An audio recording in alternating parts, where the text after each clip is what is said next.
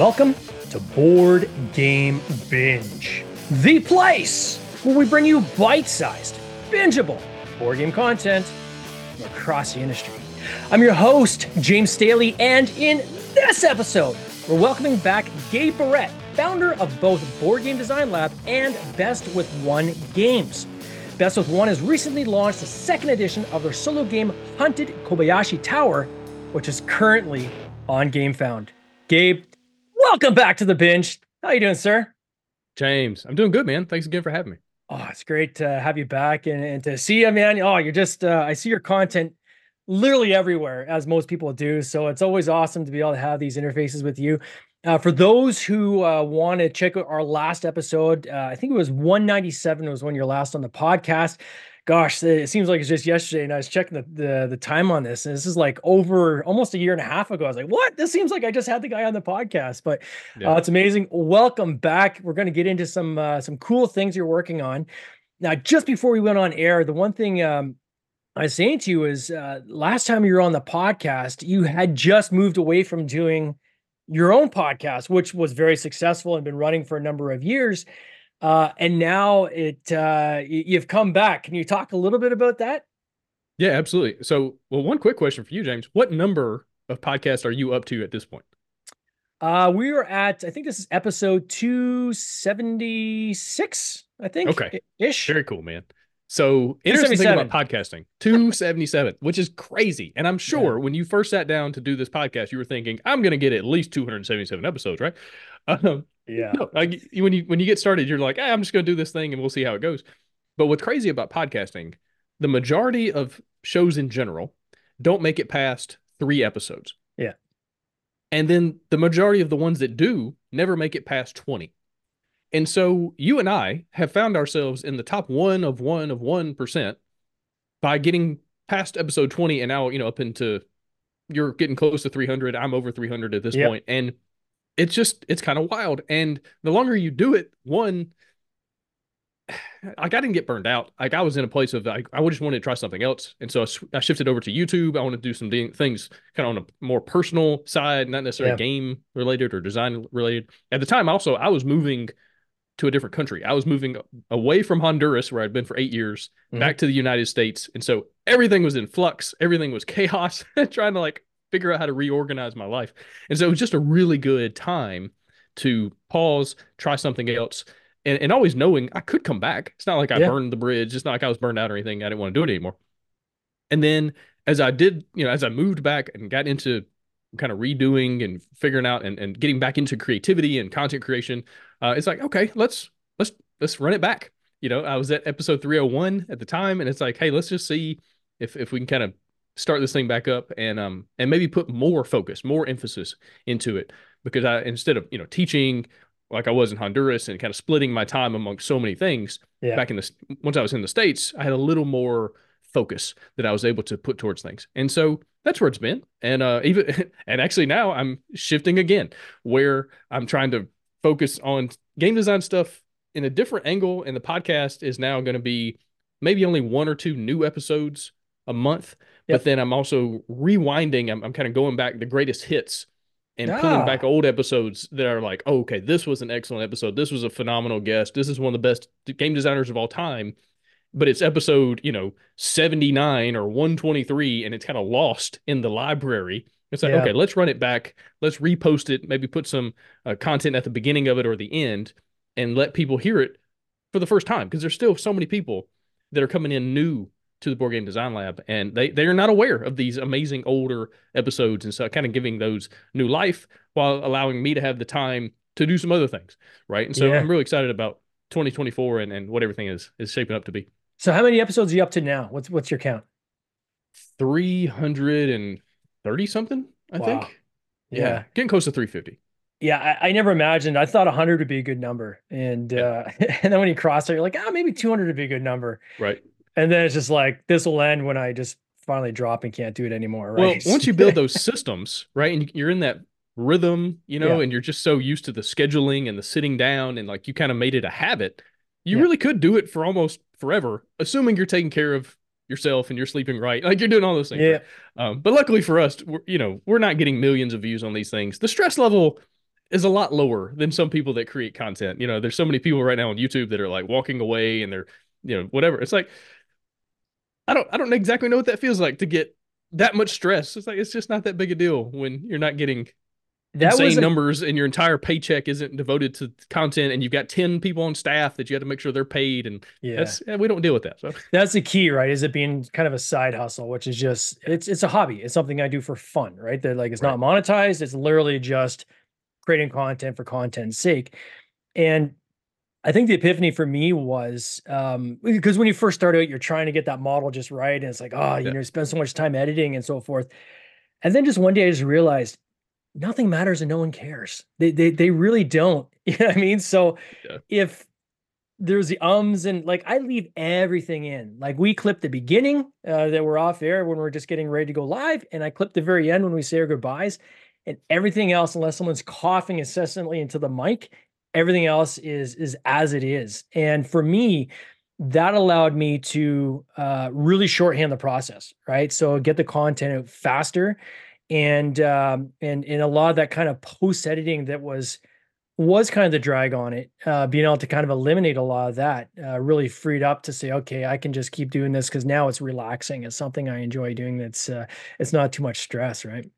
Yeah, absolutely. Anything you can do to prevent friction, right? To to yeah. grease the tracks, right? Make it easier to get it out there, and, and so you don't dread it, so you, you're not like frustrated by it. That that allows you to last long term. And so I think whether we're talking about creativity in general, you know, making art, designing yep. games, podcasts, anything, that's that's the case. And that's that's been my advice to a lot of uh, new uh, creatives or even old creatives, right? Is how can you eliminate as much friction as possible so that you can focus on the thing you actually enjoy, the part you really love, yeah. and and and get through all the other stuff without it just sucking the life out of you. For those who don't know you, and uh, most people know who you are, but for those who don't, uh, can you talk a little bit about uh, Board Game Design Lab before we get into uh, Best with One? Just because, again, this community you've built, I think, is just so awesome, and there's so many people that I know that are in game design that go there for a resource, and uh, you know, it's helped a lot of people. So I, I, we'd be remiss to not talk a little bit about that if if it's okay. Uh, can you talk to our audience a little bit about your community and what that's all about and how they get involved? Yeah, absolutely. So, Board Game Design Lab was started in 2016, began first as a podcast where again I was in Honduras, I was trying to figure out how can I connect with the industry and I started the show to interview game designers and just ask them questions that basically I had, right? If I'm working on a deck building game, let me go find yeah. a great deck building game designer and chat with him for an hour or her for an hour and, and see what their best advice is. And I never thought anybody would listen or care. I just wanted to do this and see what, you know, happened and then it just kind of kept growing. And eventually i started a facebook group that really just turned into a community. And now it's got yeah. over 17,000 people which still boggles my mind. Massive. it's, it's, the biggest community on the internet which is nuts. And a lot of them don't even know who i am necessarily. Right they're not finding the podcast. They're not finding me. They're finding the show or excuse me finding the community through other means. And so I can't tell you how many times someone will mention me and then someone else will be like, who is that? so that's kind of where where it is now. You know, and I was I saw this the other day. It's like there's the difference between an audience and a community. Yeah. An audience is a group of people that a person or you know, in my case, me or you are talking to. A community yeah. is when they talk to each other. Right. And so I, I kind of accidentally built up this community that now they talk to each other and they don't need me right? Yeah. Which is kind of freeing. You know, I don't again, like we were talking about a moment ago, I don't feel this pressure to constantly be going in and making new posts and, and like I'm having to grind it out and, and making sure everybody is engaged. They do it just nor- naturally, right? Organically. Yeah. They're chatting with each other. So, sometimes for worse, right?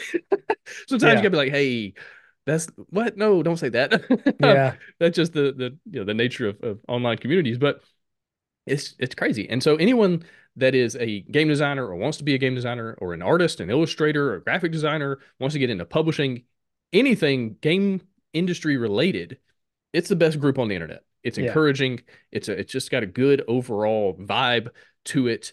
Um, we're very just upfront about, hey, we're here to help each other. Um, you know, and and make sure that we're all making the best games that we can possibly make and th- being there for each other, right? We're, we live in such isolating times, yeah. and to have a community on, online where you can come to that all shares the same passion, even if we don't share the same, you know, region or demographics or political views or religious views. Like none, none of that matters. We're all here to make great games that people love. and it's just it's just a really cool community uh, to be part of. So yeah, I encourage anyone that uh, wants to join, come on. Yeah, I would encourage people to join it as well. Uh, Board Game Design Lab. Uh, just look on on Facebook, you'll find it. Um, I'm always seeing in my feed a pop up. Uh, you know, this person saying asking a question, and you'll see a, a whole bunch of people jump in and, and, provide advice. And as you said, you got to weed through it, right? It's not all going to be diamonds. It's not all, going to be glowing, right? But the the cool thing is, is you have so much talent as part of that that community um, there it really is a go-to place where if you have like a serious question and you're looking for some serious answers and really trying to get some help with some things um, it's not there to promote stuff. It's there really to ask questions and, and, and help with your your game design. So uh, for me i think that's i think it's awesome you've created that community and uh, I, I can't wait to see how this thing continues to grow right? And i think you're right. I haven't seen as many posts from you but i'm seeing a lot of posts from other people which is pretty cool.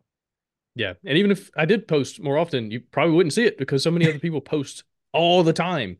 You know, yeah. I'm a part of some groups and it might be one post every three or four days, like a new post. And those groups are kind of big. They've got several thousand members. Yeah. But something about the board game design lab, I mean, it's constantly being just filled up with amazing posts, people asking questions, people sharing success stories or failures, people asking for feedback about their graphic design or their crowdfunding campaign. Yeah. Like it's just constant. Uh, and, and it's great. It's, it's just an amazing place how do you moderate it when you have that many people as part of that community? do mm-hmm. you have a bunch of people that you've kind of added as mods to, to help you yeah. There's a few of us. Um, I've added more and more as the yeah. community has grown. You just kind of have to. And I'm, I'm some, sometimes people criticize me, but I'm uh, more of a light touch. I am of the belief that grown people uh, can can act like grown people, and if yeah. someone is saying something to you that's maybe un it's, it's that weird tension, right? If someone like crosses a line, yes, that stuff gets moderated out. Those people can get banned. Um, yeah. Some direct messages. I've had so many conversations, even with like well established designers who are trolls on the internet, and people that I've been like, gosh, I want to ban you, but you're a really good designer and you bring certain things to the community, but you're also a troglodyte online. But anyway, so like there's always that fun tension of community building.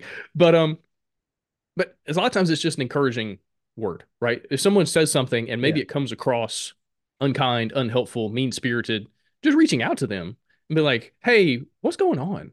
Because what I find is it's not that person is an awful person. A lot of times they're having a bad day, they're yeah. going through something, or they they said it in a way they didn't mean any anything by it. It was just the way they typed it. And because our silly lizard brains, like when we see something yeah. written out, we we can take it different ways. We don't hear the tone. We don't hear, hear any emphasis. You know, and so a lot of times we take it as the worst possible way someone could have said it. And so I also I've reached out to people and they say, "Sorry, English is my third language." So mm. I didn't. It's like, oh yeah. And as a person who speaks a, a second language, I only know how to say things one, maybe no, not two ways. Only one way. If I want to say anything in Spanish, I yeah. only know how to say it one way. And if that happens to not be like the most polite way in that context, I didn't know that. Yeah. so I've I've had a lot more empathy for people, especially because there's such a, a, large number of people that aren't from the US or Canada, aren't North American or yeah. you know from the UK that English is not their first language by any stretch. And so that could have been it, right? Um, so one thing I find is just reaching out to people, right? Talking to them directly and seeing, hey, what's going on? And then just reminding them who we are, right? Yeah. It's, you know, if, if you have a comment like that, please just keep it to yourself. But again, in general, we're adults, right? And so if someone says this is this is bad for this reason and that reason, as long as it's constructive and helpful in some way, even if it is a little bit harsh, yeah, that's okay, right? It's okay. Um, sometimes people just need to chew. What was it the old phrase? Chew the meat and spit out the bones.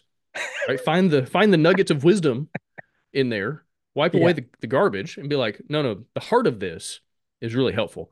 But you know, un- unfortunately, online we we kind of uh, we get a little been out of shape. We get offended by stuff a little easier in person too, right? Like I've been to uh to pro spiels and uh in in you know prototyping events where you'll have somebody that'll say something so bluntly that it can it can take you back, right? And, mm-hmm. and I think that's part of the skill set you have to develop. Uh, as a game designer is is developing a bit of a thick skin enough to kind of just shield you a bit from the initial shock right of blunt words but then the next step, which is be all as you're seeing what's in there? There's a nugget of something in there. And if I can just allow myself to kind of just chew on it a bit, uh, I'm sure there's going to be something in there that I can I can walk away with that's going to be very helpful. But um, you know, if for people that don't like feedback, I mean, this is a tough industry to be in if you don't like feedback because right. everybody wants to give you feedback because everyone's so excited about getting a like you know creating great games right and yeah and uh and i always say to like uh colleagues of mine is that the biggest thing you have to try to sort out is are they giving you feedback on what can make your game better or is it feedback that they're giving you to turn to a game that they want to play because yeah. those are two different things right right and uh and you got to make sure that you know if if you're trying to create a certain thing um, you need the feedback that's going to help you to make that thing better, not necessarily turn into something that it was never intended to be. Yeah, absolutely. And you know, it also depends on context. You know, I come from yeah. a football background where coaches were not shy about making up new cuss words that had never been spoken by the human human mouth, and they would come up with these phrases. You'd be like, "Dang, that that hurts my feelings." But you can't be like, "Dang, that hurts my feelings." You got to be like, "Yes, coach, you got to get back out there and you got to do the job, right? You got to get back up." And so, you know, someone like me, I'm going to hear criticism differently yeah. than someone who grew up in a different culture, different context, right? And so that's another thing online. You're you're running into all these different people in different contexts and different experiences, different locations and different family upbringings and stuff like that. And now we're all trying to work together on these things. And it's hard, right? That's a challenging thing. But to your point, one of the best things you can do as a creative in general, if, if you're going to put stuff out online, if you're going to put stuff out for other people to engage with and interact with, is you got to build that thicker skin. Now, don't let it make you cynical and jaded, right? But at least to deflect the emotional parts. Yeah. That way you can see the the real gold in there to go, ah, okay, I don't like the way you said that, but that is a good point right here. right. You didn't have to say it that way, but I see what you're saying. Right. And to detach the emotion from it and only take in the helpful parts. And and life gets a lot easier. Oh, absolutely with uh with best with one uh, this whole journey of kind of creating games that are dedicated just to uh to be uh, uh like a like a solo play where did this start? Like where did you kind of come up with this uh this initiative? Yeah so this the first game i created was in 2019 and hunted mining colony 415 which is this kind of fast pay, fast playing uh push your luck card driven alien type experience right? Yep. and it was just an idea I had kind of randomly. Um, but it worked out because in Honduras, I had a for a long time, I had a really good friend that we were game buddies, right? We played games together. Uh, I would design games. He had a really good mind and eye for development. He wasn't as good at designing, but he could really take a already designed game and like make it better. And so he and I worked together on a lot of stuff. Uh, but then he moved back to the United States. And so I found myself without anybody to really play games with. And uh, my wife was pregnant and, and, you know, a lot of stuff going on there. And so I just started designing games for me, just for one player. And I was like, well, this is my context now. So I'll just start doing that.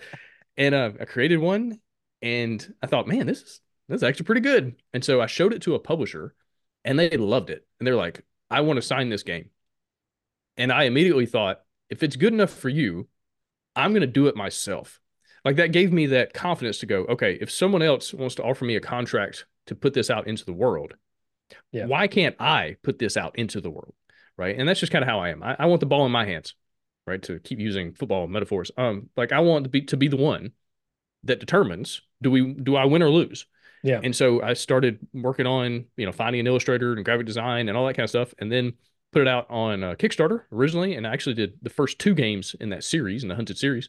And it did way better than I anticipated. And I was like, oh, okay, cool. So this is this is something.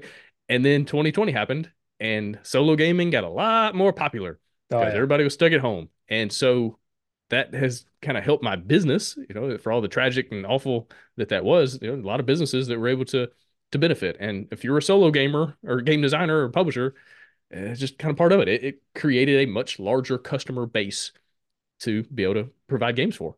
And so, you know, now it's turned into basically it's, I'm, I'm, I just kicked off this January the solo game of the month club and I'm doing a solo game every single month. Now, they're not all from me. I've got a lot of games I've signed from other designers. Uh, some of the games are going to be reprints. Some of the games are going to be translations. I've got a really cool game I'm mm. excited about for next month that's only been ever available in Korean, and so we've got it translated into English. It's a it's excellent worker placement solo game, uh, and all sorts of games coming out over the next year.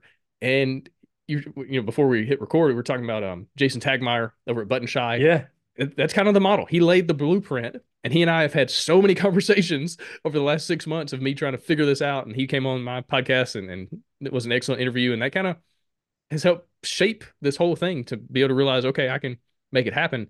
And then also, it's again, like we were talking about, is finding the systems, right? To make it easier.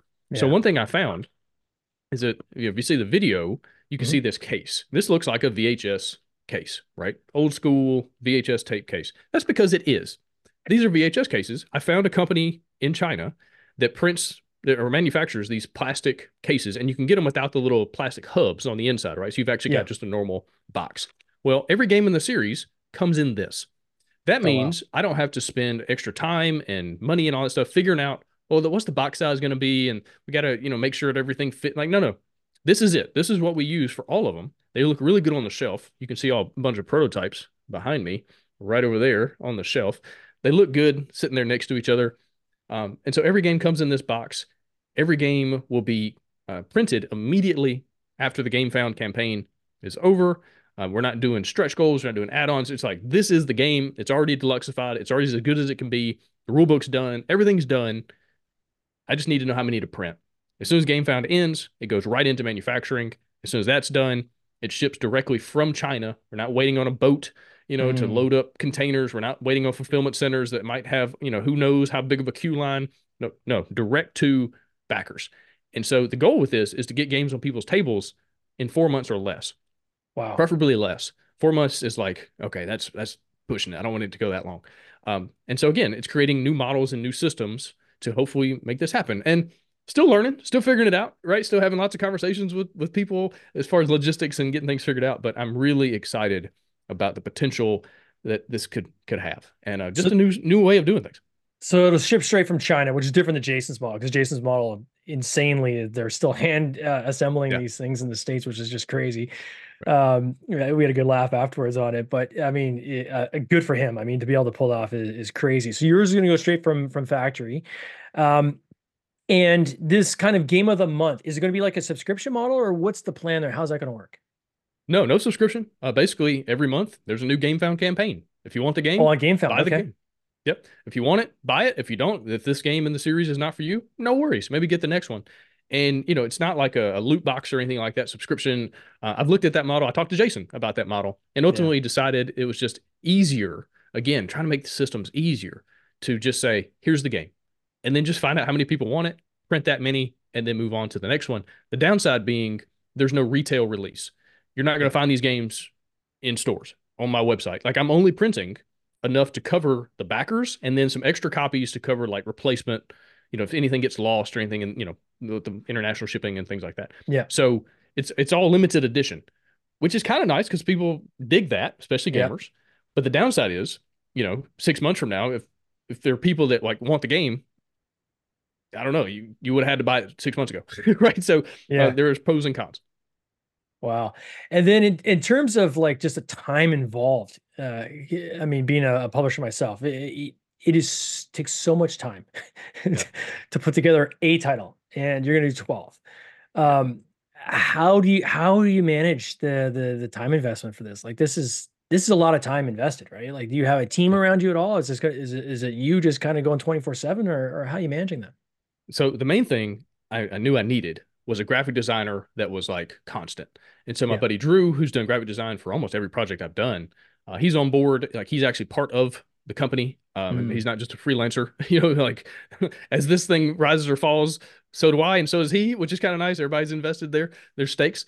Uh, and so, you know, he's making sure the game found campaign pages are good to go, the rule books, the covers, like all that kind of stuff is just part of what he brings to the table.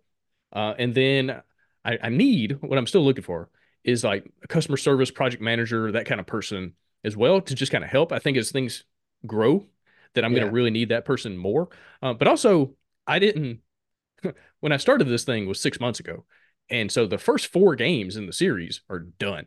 Like, like I could go to print with any of them basically tomorrow and be good to go. And so yeah. I've got through April to then make sure May is good, and then June is good, and July is good. And I've already got a bunch of games signed or designed by by myself.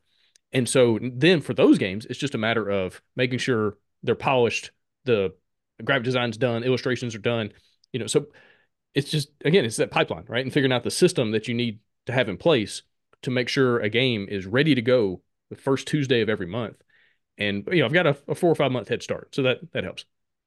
With the games that you're signing of other, like other people's games, obviously there's some you've said they're going to be reprints and so forth. Is there any that are are new titles, like games that haven't hit the mark yet, like new designs, or and, Yeah. and what's your process to to find these these various titles? Yeah, several. Uh, a lot of them are, are brand new that no Mm. one's ever uh, seen before in the market. Um, the game coming up in March is brand new. It's from a designer named uh, Joe Klipfel, who's done several solo games in the past. Uh, recently did the Gloomhaven solo game. That's Oh, kind of wow. him and um, oh, her, her name is, is is escaping me. But anyway, he worked with just a phenomenal designer there, the co-design. And um, anyway, so that's a brand new game coming up in uh, May is going to be a new game. Like there's there's quite a few that are like brand new. But then also to kind of supplement things and just make it easier, right? I'm also re- reaching out to, you know, designers that maybe put a game out on the Game Crafter, right? That's a Mm. really good game, but it's $70 when it needs to be 20. You know, like Or less. yeah. yeah, you know, just the nature nature of uh, print on demand. It's just really expensive, but it's a really good game, and maybe a lot of the art's done, and graphic design's done. Maybe it needs some polishing here and there. Maybe we need to develop one or two things, but overall, the game is good to go. It's been play tested a bunch, and so you know the rule book is basically finished. Like reaching out to those kinds of designers as well and saying, "Hey, can we partner? I'm doing a limited edition thing every month. I would love to do. I would love to feature your game as one of those." Right? They still keep their rights. Like you keep selling it on Game GameCrafter, like whatever. Like let's figure out or Yeah. finding games that are you know one to four players that have a really good one player mode it's like let's just pull that one player mode out and offer it by itself that way a, a gamer is not you know if you're a solo gamer you don't want to pay 50 bucks if you're only going to play it solo pay 20 pay 25 you know like uh, so doing little things like that as well just to kind of make it easier to bring products to market make it easier to get games on solo gamers tables right? And also create these really nice limited edition versions. I don't know. I'm just excited, man. I think it's a really cool model, and uh, now it's just a matter of figuring out how to make it all work. Why uh, GameFound versus Kickstarter? What was the decision Oh, man, process there? I've just been so frustrated with the customer service. A lot of the back end stuff has actually improved. The Yeah. creator stuff is it's leaps and bounds. GameFound has finally forced them to get better and to have to stop having such a dumpster fire of a back end. Like I don't know anyone who's Competition's good. It 100% is. And now they just need to level up their customer service. And so I've just been really frustrated. Not that I won't ever use Kickstarter again. There are certain games that GameFound's not a good fit. Yeah. It's just the nature of the market, right? And so the dollars and cents of it, you know, I will probably use Kickstarter again in the future. I ain't going to be super happy about it, but it's just going to be the best platform for that particular title. Certainly, I think GameFound is probably more conducive to your model of having a game a month, though, right? Like, It is. It, it is. so for uh, Hunted, for those who don't know about this game, Yeah. can you talk about it really quickly? Give us kind of an Yeah. overview of um like how you would play this game, kind of what it's about. It's part of a series, so in that context as well. Yeah, absolutely. So Hunted, the series is a the core mechanism, right? Every game in the series has the same core card play mechanism where it's this push your luck system where you've got a deck of cards, you're turning over cards, right? You're seeing what's coming out, and each card allows you to activate other cards, right? Each card gives you icons, basically act like currency to activate other cards. So for instance, if you're trying to open a door or move down a hallway, then you're going to need to activate uh, movement icons from another card Yeah, to then it's cool. you know, draw that door card, which moves you through locations, which helps you get to the end of the game. But there's also that really cool machine gun that you need some search icons, and the door's got a search icon. It's like, okay, do I spin the machine gun to get the door? Do I spin the door to get the machine gun? It's that kind of push pull, like what makes the most sense to help me win this game, right? And so in Kobayashi Tower, it's it's based on a certain action movie set around possibly Christmas, and Yeah, inspired. It is 100% inspired by action movies that I love. The whole series is inspired by basically things that I enjoy, right? That I want to see brought to life in different stories. And so in this one, you're working your way through uh, a tower, trying to get to the roof to defeat the criminal mastermind to rescue your wife, right? And all, all along the way, there's terrorists you have to deal with, and you've got events and different things that are happening. But um, yeah, it's just it's just a fun little game. It takes about 20, 25 minutes to play. Lots of tension, lots of kind of push your luck. This one's a dice rolling game. Uh, the second edition added a ton of, of luck mitigation. So the game is just as challenging, but now it's a little less swingy, right? Yeah. You don't feel like the dice determined the thing, and now there's a lot more control in the player's hands. Uh, they control the pace more. They control the luck, uh, different, you know, the ratios as far as like, okay, what are my odds of being successful? The player gets to control that a little bit more in the second edition, and uh, yeah, I'm just really excited uh, for it to get it well, on people's tables. I thought the design was quite clever, like how like you do very well at emulating like kind of trying to escape, trying to get go through this building, right? So like the you know picking doors, and then am I going to go in that room or that room? Like choosing rooms you're going to go into, or even when you uh, get caught by a bad guy, it's like okay, do I want to use my one card that allows me to kind of get it quick, or do I want to uh, you know go into into combat, right? And then we go into like a roll off where I'm going to actually fight the bad guys, like. It was cool. Like I was reading, I was going through your page. It's like, wow, this thing's actually really well designed. Um, was there ever any thought behind like licensing uh, IPs on uh, like across your entire series? So take different types of movie genres or whatever, and and and tying them in at all, or absolutely, absolutely. I've sent several copies to um, the Op, which has licenses. I mean, mm. they they did a Die Hard board game. Um, it wasn't very good, if I yeah. being honest, because because yeah. you don't feel like it's Die Hard, right? They try to make it a multiplayer game. Yeah. I don't see how Die Hard can be a good multiplayer game unless it's one versus many. Um, you know, and so, but it really needs to be a solo experience. That that is the inspiration, right? And so, yeah, I've I've tried to license it um, to them. Uh, never heard back. You know, the nature of licenses is very challenging. It takes forever to get any kind of feedback, to get any kind of uh, yes or no, right? And so, you know, it's to a place where it's like, okay, I can, I can be inspired. Make sure I avoid copyright infringement. Make sure I avoid any like trademark or, or anything yeah legal issues. Change it transform it make it different. Make sure i'm not using any of the language you know there's not going to be any crossover as far as this you know a, a, movie script and anything that i put in a card or something like that. Avoiding all of the legal side of things. But still when people play it they get that experience right? They get yeah. that feeling of of that that action hero right? And so i would love to license some stuff. Uh it's just hadn't happened yet maybe one day and then from here kind of what's so what's the next like the next game that's going to be part of the series that, you're coming out with. Uh, so that starts as soon as this one's done, the next one launches. And sorry, what is that game again going to be? The next one? Yeah, so actually, I haven't told anybody. Um, so if they listen to your show, they'll An get exclusive. A, exactly, exactly. so every every month, first Tuesday of the month, a new game will launch on GameFound. Uh, the next one is called Dyson Crusoe, and it's basically Robinson Crusoe as a dice placement game. And again, this is a game that was Korean uh, an amazing yeah. Korean designer, that I saw the game randomly on Board Game Geek, and a, a, a Board Game Geek user had like translated the rules, mostly figured it out right, and then had put out some videos of playing the game, and I was like, that's a really good game. That's a really good game. Why is there no English version? And yeah. so I reached out to the designer, and he's a designer and publisher. And I said, "Hey, this is what I'm I'm doing. I've got this series uh, of games coming out, solo games. Would you be interested?" And we worked out a contract, and um, basically, I've just got the English rights to be able to to do you know this limited edition version, and I'm excited. It's a good game, and I can't wait to bring it to more people on this side of the world to, uh, yeah. to be able to experience it. Do you have a uh, uh like? Uh, there's obviously board game design lab uh, where people go and learn about game design and so forth. Do you have a separate social channel set up or community for uh, Best with One? So at the moment, it's really just through the email list. Um, you can go to okay. bestwithone.com slash month and you can sign up for that. I'm working on, I'm, I'm probably going to go to Discord. I got to figure out Discord, but talking to Jason Tagmire, talking to other people that are kind of yeah. doing this type of thing, Discord seems to be maybe a better alternative to Facebook.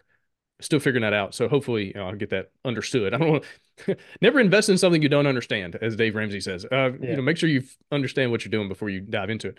But um, working on Discord, then maybe YouTube channel just to, to house everything. Because right now it's like, well, where do I put how to play videos? Because they don't belong on the Board Game Design Lab. Yeah. They don't belong on like my personal channel, really. So like there'll probably be a, best with one YouTube channel starting up here in the near future, really just to have like overview videos and how to plays and announcements and stuff like that, just for almost news sake, not not so much a community, just a place where people can go to find information and content. Um, so anyway, working on that.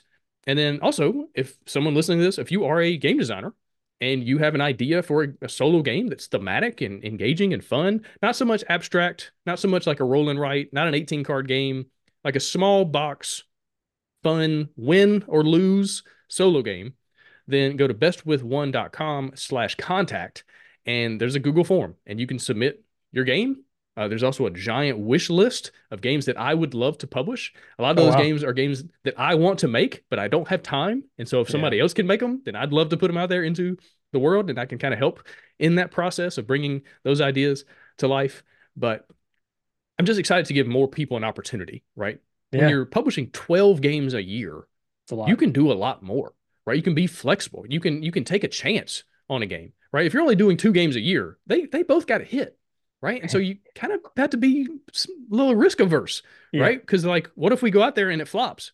It's like this is that's half of our games, right? But I can be a little more flexible, a little more risky, and risky is not even the right word. I can take more chances with themes, with ideas, mechanisms, experiences. And so, especially if someone has something that like maybe a bigger publishing company would be like, I don't know, uh, maybe what's the market for this? I can say yes. Be like, hey, let's let's go out there because I think we can get 800 backers.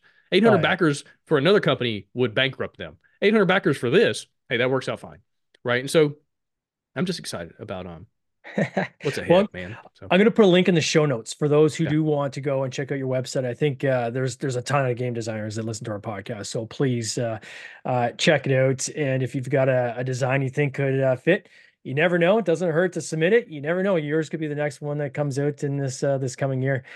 Uh, Gabe, I want to wish you all the best. Congrats again on this campaign. Uh, I know we didn't really say it, but you funded on this campaign, so congrats Yeah. on that. I think that's amazing. And uh, and I'm gonna be keeping an eye out for this uh, this game of the month coming. Uh, I can tell the excitement that's just pouring out of you. It gets me excited. So I want to wish you all the best this coming year, and we'll talk soon, my friend. awesome. James, thanks again for having me. No worries. Cheers. This has been an episode of the Board Game Binge podcast, hosted by James Staley, produced by James Staley and Mike Bruner, with original music by Nick Smith. If you would like to watch these interviews live, simply subscribe to our YouTube channel, Board Game Binge, and you'll get access to live interviews, giveaways, and interesting board game content from across the industry. I can't wait for you to join us. See you next time.